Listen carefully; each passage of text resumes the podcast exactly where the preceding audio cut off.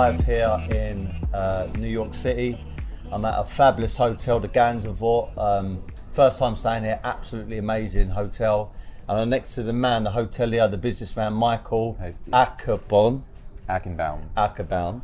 Um, you've, you've been someone that I've admired. I've been quite inspired by over the years. Uh, even though I've not really said that to you too many times directly, I, I You really can am. Say it to me daily if you feel free. Um, I consider myself a business person, but I'm, I'm a mere pup. You know, I'm still learning the craft, and I want to become a super, super successful person. Hence why I'm over here, you know, pounding the streets, looking at Hambleton stuff, and trying to connect with a, a wider demographic. And um, when I was reading up on you, because I read one of your articles, uh, interview from Forbes in 2018. yeah. Um, it said there since 1999 that you've been co-developed about a billion dollars worth of property. Yeah. And between me and Joe, who you met before, my business partner, we started a property company and we're trying to grow that. So I'm very, very intrigued about property. I'm very, very intrigued about entrepreneurship and also business in, in general. So where do I begin? I mean, how, how like when you hear that sort of number, one billion dollars worth of real estate and property. I mean, does do, do you sometimes pinch yourself, or you don't really think about the numbers? Well, I wish I still owned the billion dollars worth of properties. Um, you know, numbers have gotten so large, and um, it, it, it amazes me sometimes. You know, when, when I've gotten loans a couple of times, I've you know, my, I'm partners with my father, lucky enough to have that relationship. And I met uh, your father, really nice guy. Yeah, thank you. And um, and you get these loans on some of these deals, and you realize the size and the responsibility that comes with it, and it's always a bit shocking uh, because deal size, for example, you know, the, the construction of this property in 2002, uh, the purchase of that construction contract was 34 million. To build this hotel today would cost just in hard costs alone probably 100 110 million dollars so the size of deals in comparison to when i first started in the industry has dramatically changed to do the same deal you know so so when you look at valuation or you look at at deal size it, it the amount of effort that might go into my doing a hotel of this size uh, in comparison to my doing a hotel in miami which was seven times the square footage of this project it's not really a dramatic difference. It's just more are you able to raise the capital and who those partners and sources are. It's a bit of a skewed thing to think in terms of dollar size, and it's more important to think in terms of the kinds of deals, the kinds of um, properties that you work on, because the effort that goes into it is relative.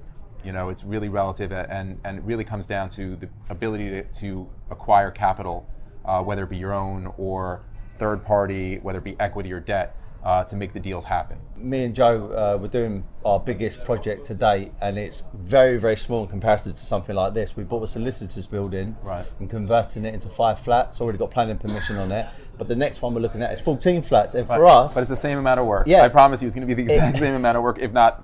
Like now, you've learned a lot of the lessons. It'll probably be a smoother uh, project for you than doing the five-unit one because the complications are generally the same. It's just when you start talking about the dollar sizes that it or, or pound uh, that it, it becomes scarier.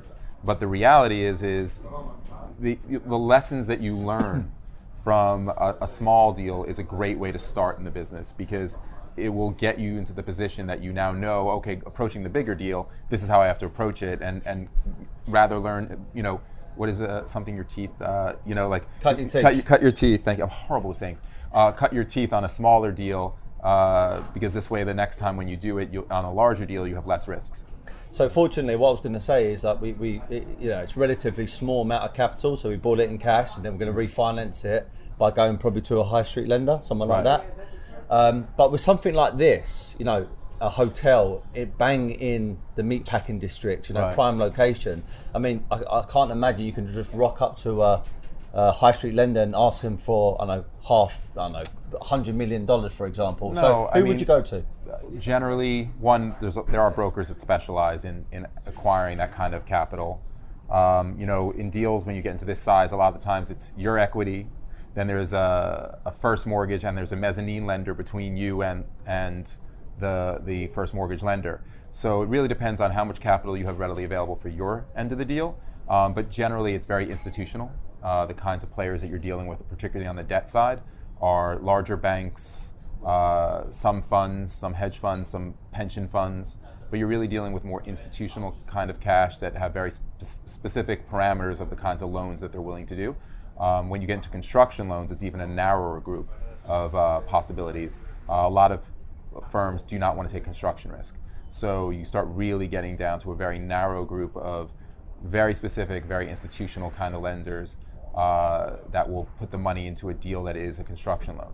So it, it's, you know, you usually have to go to a specialist to help find those. I, I am lucky enough to have come out of being a lender um, myself at a bank or two. And when I was in the industry, I made a lot of great contacts. So a lot of the loans we've gotten have been through relationships, but at the same time, many of our loans have also come through brokers. You said something earlier to me about you going for lunch or dinner with a friend and uh, the boyfriend or husband. He's got a company. He's got forty thousand people working for him. Is right. that correct? Yes. And the reason why I picked up on that is because I've interviewed a lot of entrepreneurs, especially people in the, in the property side of stuff. And what I noticed, very successful individuals, they typically talk about the amount of maybe assets or the amount of employees that these companies have got, rather than which I, I would probably normally say, which is about their net worth or something. It's a good psychology to have because yeah, I'm more it, focused on on the for me operation. Uh, yeah, the operation is impressive to me to be able to operate a firm with that many tentacles all over the world, with that many offices, and to still maintain a level of control um, you know, just in one hotel where you have five or six different food and beverage venues, you have the hotel operation, you have many departments in the hotel operation, it's hard to get the level of service and reactivity that you want from your staff on any given day. So imagine doing it when you have 40,000 employees instead of, let's say, 200. And um, so to me, it's incredibly impressive to have built an organization like this gentleman has, supposedly, um, of 40,000 employees around the world and to be able to feel that you're getting what you need to out of your teams in any office around the around the world. Because it's the systems, it's the foundation, it's, it's, it's the culture, yeah, it's everything. It's to be able to build that organization and to actually have it function is an amazing talent. So, well, um, I'm, I'm going to ask you quite a uh, point blank question. Sure. Do you consider yourself a success? I think it's all relative, isn't it? You know, um, I get to do a job that I like. I get to meet interesting people. You know, I get to do things like this, which is always fun. Um, so I, I, was talking to a successful um, magazine and digital marketing person today, um, and I said I, there aren't really many jobs I would rather have.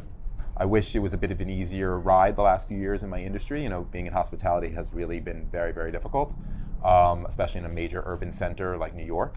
Um, but at the same time, I love the creative side of what I get to do. I love to create the product. I like putting the pieces together. It's a puzzle. So for me, that's always, um, you know, a, joy. Um, obviously, there's always difficulties that come along with it. Um, and I sort of look at it like the economic side of it, the financial side of it will come together as long as I do my job well and people have a great experience. So that's what my focus is really. Part of the reason why I asked that is because I'm quite observant when I see you. Um, I was eating lunch earlier, and I know you was in a business meeting. I don't know if you don't even know if you noticed I was there, but you always seem to be focused and on to the next thing. And I always think to myself, does does Michael ever switch off? Does he actually enjoy the moment, or is that just you being an entrepreneur? Well, my girlfriend would tell you I don't enjoy the moment. so it's very difficult um, when you're in your own venue to enjoy the moment. I, I try not to do most of my socializing in my own venues other than relatively for business purposes. Um, if you're, I believe that if you're in hospitality and you're good at what you do, it's very hard to enjoy your the, your own facilities because the reality is is I don't I never see the things that are right. I only see the things that are wrong.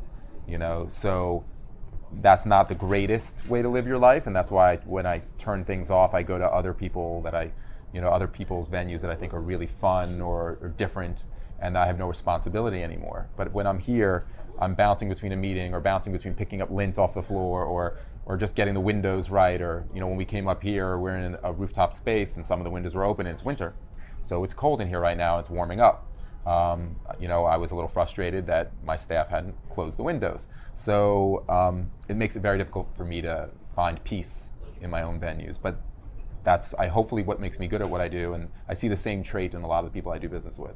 Is it fair to say then, in the most best respects ever, that you see yourself as a bit of a perfectionist? Uh, certainly, in terms of my work, you know, I, I'm a little bit more flexible in my own home. I don't need things to be as picture perfect, but when I'm on property, I expect my team to have the same concerns and the same drive to, to get the client's experience perfect. And the only way to do that is detail. We're in the detail business, we're in the memories, the experience business. And in order to do that the right way, you have to be diligent about like the details because if you let it go, it just gets worse and worse and worse. There's no coming back from it once you let the, a property decline or you let the guest experience suffer. Uh, to guest recovery is a very difficult art, and it's a lot easier to have someone be happy from the get-go than it is to start with a negative and have to fix their experience after the fact. Most people never forgive you.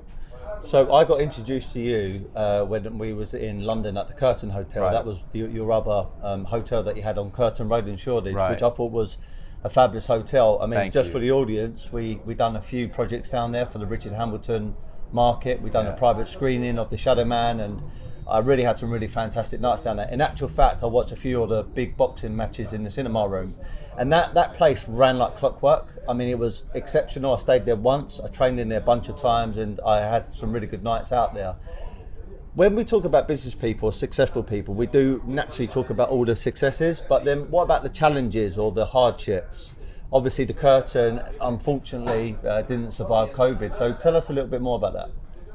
You know, um, I sat there looking at my options. You know, when the world fell apart, we had done a sale leaseback to a very successful family out of uh, the UK. Uh, so we no longer owned the property. We had owned the fee interest originally, developed the property, built it, sold it to a family, um, and we had a, taken back a lease. So we were a leaseholder at that point.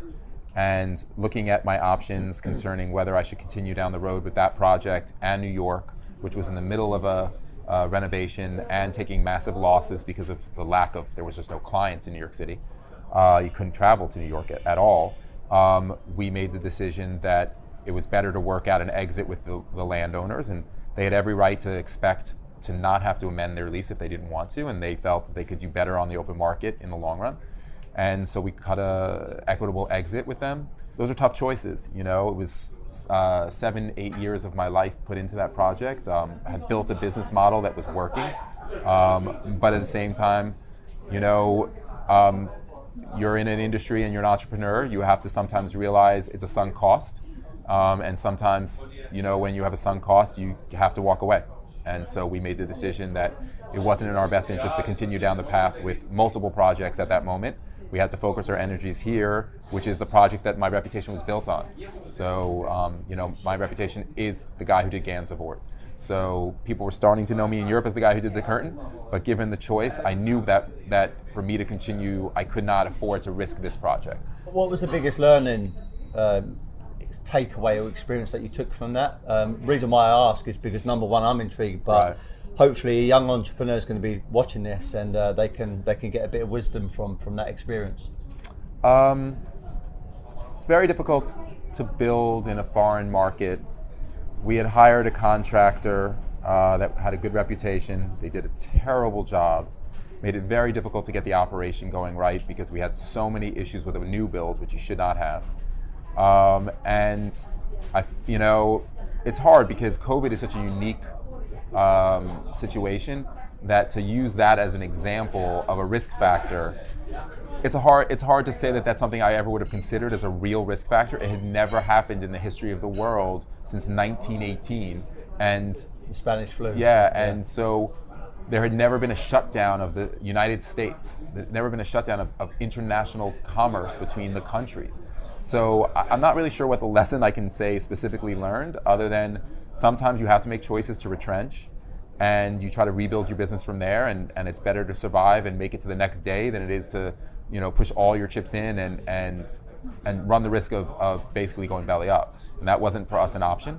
So we made the decision the what was seemed the rational decision which was to retrench and then push forward from there. And um, you know we're very lucky you know the the reception we're getting for the renovation that we've done in New York. I mean we we renovated from bottom all the way to the top and uh, I know you're experiencing it um, you know, we did a heavy influence of, of um, technology throughout the building. Uh, we really touched every single area of the property, added a bunch of new food and beverage venues. So we took this as an opportunity to rebuild our business here and to change people's perception that this hotel used to be perceived as a very high-end but party-esque hotel and say, you know something, we're re- reintroducing ourselves to the market as a grown-up product. Um, and you know, even Condé Nast has rated us number five in New York now. So at the end of the day, we're just proud of where we've ended up and hope that you know the effort gets the reception it should get. Yeah. So, When I met your your father, um, he came across like a really great guy, yeah, thank you. tenacious, maybe quite bullish as a, as a business person, which I like and admire. Yeah, it's and I can see certain traits in you. Uh, great guy. It's funny that know, at 80, at almost 86, he's he's much more bullish business person than I am. It's very funny. He, he's uh, always, um, I guess he wouldn't have had the success he's had in his life if he wasn't a a very positive um, person and believing that you know I can walk into a space, build something, and they will come. You know that's that's a courageous way to look That's at bold. things. You know, it's bold to say, Yeah. I'm going to take this empty piece of land. I'm going to take 200 acres in New Jersey. I'm going to build a million and a half square feet of office space, and major companies are going to show up and fill my buildings. He, did that. You know, he's done amazing things, and and uh, I'm always much more conservative, funny enough, than my 86 year old father. So so it's it's a great energy to be around. Um, at the same time, you know, it's um, it's amazing because he's a very knowledgeable guy, and I get to learn a lot from him. So I'm a lucky person about that. What I was going to get get uh, get onto is, would you say entrepreneurs, business people like you and your fa- father are kind of um, kind of born in born with that kind of mindset, or do you have to learn it and, and develop into that person? Listen, a little bit of both. Um, you have to have good mentorship, I think, in certain instances. But I think there are certain per- people that are just born with a natural um, ability to put the one the effort in to the belief, the self belief um, that they can get it done and that they will figure things out. Because no no deal that we've ever done was even very successful ones were done without major bumps. You know, there's always this moment where you feel like the deal's to die and it's to die on the vine and it's never to get built or there's always an incident or a moment in time where something happens and you know our industry is very specific in that sense um, but i think that entrepreneurial people generally it's something in them i know i know certain people who like the comfort of a salary and and like the comfort of working at a big company and i get it because on the moments where I'm suffering and I'm not making any money, or or I've had a horrible day and all the documents seem like they're falling apart, and my my the counterparties in a transaction are are being unreasonable. I, I wish I have a job that pays me X and I can just go home and at the end of my day I can let it go. I take it all home with me. It's all very personal to me. So my my nights are a lot of them are sleepless, um, but at the same time I also love the idea and that you know it's that I, when I looking at other careers that I know other people having, I happen to feel I'm very lucky that I get to do something that's creative, um, and that I get to meet and be around such interesting people. So it's all trade-off, you know. Does money motivate you? Creativity motivates me. Obviously, I want to be able to live a nice lifestyle, um, but I never, even when things were going better, uh, and things are starting to come around, but even when things were going be- my best that they've ever been, I never became a big spender. So um, I like travel, I like good meals, I have a nice home, but I never was a guy who had to go out and buy a bunch of cars and a bunch of vacation homes. wasn't important to me. I just want to be able to enjoy experiences. You know, I try to create experiences for other people. So for me, it's about getting to travel and do other experiences when I have my time off. So it's relative. You know, other people would say you live a very big lifestyle. The people that I'm generally around, I don't live a big lifestyle in comparison to. So it really is such a relative thing when you when you really look at. I know you you've been around some very successful people as well in England and here, and you have to you have to be realistic and say do, do you need those things? You don't need those things. You know, there's things that you a lot of wants. My father used to always differentiate significantly between wants and need. Hmm. You know, as a kid, you always say, "I need this" to your father, and your father's like, "Nah, need is not the right word right right there in that sentence. You don't need an expensive bicycle. You'd like the expensive bicycle." So Yeah, yeah. it's all it's a very relative thing. So I'm very lucky that also in the industry and you as well in the arts, a lot of the things that you get to do are not necessarily tied to your ability to pay for it, but it's tied to who you're friends with and who you have a relationship with and who can make a call on your behalf. So, you know, being in hospitality, I've gotten to live a lifestyle that may even be in excess of what I can personally afford, but because of relationships, people you know, want reciprocity, want the opportunity to be around you, be, you be around them. So people share. So it's a big part of hospitality is, is that opportunity to experience things and people being a little bit open to helping you out to get to experience those things without necessarily paying full full rate. So when you touched on uh, something now, um, it reminded me of a bit of a cliche quote. It's a bit cheesy, which is your network determines your net worth. How important do you think it is to have like-minded, solid, good people around you to develop your business? I think it's incredibly important because otherwise you're doing everything yourself. Um, you know, listen, I know some people who have very small organizations, but they don't have the time to enjoy what they've created.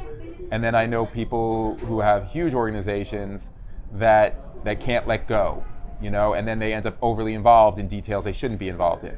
So there's a there's somewhere in between that really makes sense. Uh, you know, it's like where you have enough staff that you actually trust, can actually hand off responsibilities to, and actually feel like they're going to accomplish them. Because you know, a comment I have made to people before is, is if I have to call you three times to make sure you're doing something, I don't really need you. Because if I have to call you three times, then I might as well have just done it myself.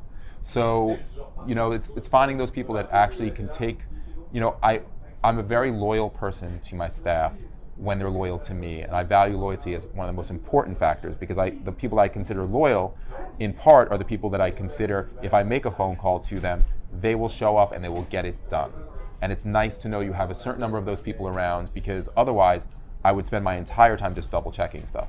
So there's definitely some truth to the statement that you made. Do you, um, do you set goals? Um, no, you know what's interesting? It's the budget. Like having a budget process for a hotel is a great thing because it forces you to actually set goals and to say, okay, what is at least my next year? I don't really personally have these goals that I need to have X number of hotels or X amount of dollars. As I said, I just I enjoy the creative process. I want to do deals that I'm interested in. You know, I've had the opportunity to do a lot of low end projects that I've turned down that really didn't seem of interest to me. Um, so I, I, would just say that my goal is to to get to continue doing creative work and making a nice living off of it, and being able to support my family uh, and to provide provide for my family and friends, and, and that that's my biggest goal, I'd say. So, bar your energy and the way you are as a business person, the second thing that stood out um, to me about you was your great taste in art. Oh, so at, at, the Curtain Hotel, you have some wicked, fabulous art there. Thanks. The number one thing that stood out to me at your art collection at the time, which was down in the Chicago room, I think it was. It's, uh, Imperial room. That's it. Yeah. Was your Banksy, Thank and I'm you. obviously a big fan of Banksy. Uh, obviously, being a British artist, and o- o- obviously just doing some um, quite quite crazy uh, public stunts, and his market's doing really well. But as you well know, I represent uh, the the Godfather street art, who was co- coined that by the New York Times, and um, I just wanted to ask, like, how come art has been a bit of a fascination for you? Would you deem yourself as a collector? Um, I guess I'm a collector. Um, you know, my parents um, have a very beautiful collection, and that's a big focus in their home. And my parents have o- always only bought art that they're willing to hang in their house. Uh, they, they don't buy art just to buy art. They'll buy art because they believe in the piece, but it has to be something that they'll enjoy. Um, so I'm a big believer that you generally should only be buying stuff that you have a reason to enjoy. If you if you can't personally enjoy it, you shouldn't really be buying it. Um, so there's certain artists that I see and I'm like, yeah, I wouldn't buy that artist because I don't get it. I, I wouldn't enjoy that. It doesn't either make me interested, doesn't make, doesn't evoke a thought, or doesn't make me feel calm. Um, Banksy, I think, is brilliant. I just, you know, I knew I was coming into the into the Shoreditch market. Uh, I knew that he had done a lot of uh, early works in that general neighborhood, and I I believed in the not his politics necessarily, because I actually don't agree with some of his politics, but I agree. I believe that he is brilliant in messaging, and that the the thought process behind it is so smart. And so for me, it evokes a lot of thought when I see his artworks. Um, similar like a Malcolm Gladwell, who just approaches things from a different angle than the way I think, and so I really respect the fact that he, the way he approaches his choices, amazes me. You know, but because I was around art as a kid, and because my parents, um, one of the things that they thought was an important element of growing up, and because my father had the success that he had early in my life, took us on a lot of travel. So we experienced a tremendous amount of travel growing up. I always valued art as something that represented culture and represented experience. So for me, that's one of the reasons why I enjoy it, and I like presenting that experience. So, you know, I think if you look throughout this entire hotel, there is a real story to the way we present our art here. There's a whole old and new kind of thought process, things that tie back to history, the things that tie back to today in the meatpacking district. The art in the guest rooms here, for example, there's an artist that I had worked with in 2002. I went back, got access to all of that art, and then sort of did a comparison between shots from then and shots from today's meatpacking district and the area surrounding it, and really made it this contrast. And that's a big part of the, the art experience of what we put into all the different elements of this hotel. So, so yeah, I think art is a, a big element and of what I like to do, and it is a big part of my life. Um, without me realizing it, I guess I am a bit of a collector, um, though it's not my primary focus as a business. So, so some people, I, w- I w- I would agree that a lot of people buy art because it moves them. It's got some cultural uh, significance and it complements their other art that they Right. might have in their portfolio. But there is a demographic as well that also buy art to preserve their money and also to make money. You know, people do flip pieces and make money. Is that a factor for you? You know, when you're looking at art, would you say preserving your money and potentially making money? The Richard Hambleton, when we bought the Richard Hambleton, in part it was because of the story that you explained to me. I wasn't that familiar with him. I dug into it after the fact. Um, I said my father was going to be coming over to London. We'd like to talk to you about it. Um, and, you know, I bought the story. And once I bought the story, I felt, you know something? If I buy the story and if the, and if the estate does a good enough job of getting that story out to the general market, there will be a massive increase in value. I think we were right. I think that um, the estate uh, has done an amazing job of getting the story out there. Um, you know, so there are moments in time where you look at a piece and you say, "Listen, I love the aesthetic, but I also love the story behind it on a financial basis," and you buy. Um, that one I would say was a combination. I wouldn't have bought the I wouldn't have spent the kind of money I spent on the Banksy if I didn't believe that there would be appreciation. At the same time, I also loved the piece. So if I had only broken even on it, I would have been okay with it. Like I said, only buy art that you really enjoy because that your worst case is the expenditure is creating your environment. Um, but it's also wonderful to find artists that have reasons for why there will be growth in their value. Um, but you need to look at think that through, and it, and it usually t- takes a little bit of a deeper look than just um, you know seeing something and being like, oh, I love it. You know, there's usually a little bit more to it. Why something would be successful? What's the story behind the artist? Where does he live? Who does he know? Who does he also sell to? Um, you know, what is the political story behind it? You know, what school of artists does he work with? You know, um, there's a million reasons why you would choose a, an artist and a piece. Um, you know, and sometimes you just buy it because it, you know, it fits within your budget and you just really like it. You know, so I have some of those as well. Some of those will never go up, but that's a trade. You know. So, so Richard, Richard Hambleton. I mean, I mean, even the piece that you got down there, I won't obviously say how much you paid for it, but they are commanding now, you know, north of 225, 250,000. Great. Uh, which is fantastic. And I think we're only just scratching the surface. I believe in the next 12, 18, 24 months, the market's really going to take off because of certain factors. Um, and like you just said, once you listen to the story and look at the narrative, most people fall in love with it, as I did Right. back in 2014. The other thing I'm really humbled by is as you come into the hotel, it is bang there above the lifts. Right. Um, why did you choose to put the Richard Hambleton blue standing shadow figure where it is in the hotel? I think he's an iconic artist of New York. Um, I think that that image is, you know, the color scheme is relaxing, but the image is haunting, and I think it's it's sort of mysterious as you walk in through the front doors, and it's and it's centered off of our front doors. So you know, we have a beautiful shot of our front entrance, and it's literally dead center above the front entry through the glass windows. And um, you know, we just think it sort of evokes, you know, New York, you know, 1985, 1982. You know, I know he traveled around, you know, North America and even some European cities, placing his art all over cities to give that sense of macabre, but but also, um, you know, a sense of sort of interest in place. And um, you know, you know, we made a big commitment to art. Uh, this neighborhood is committed to art with the Whitney, uh, with the High Line, having a lot of art pieces up on the High Line.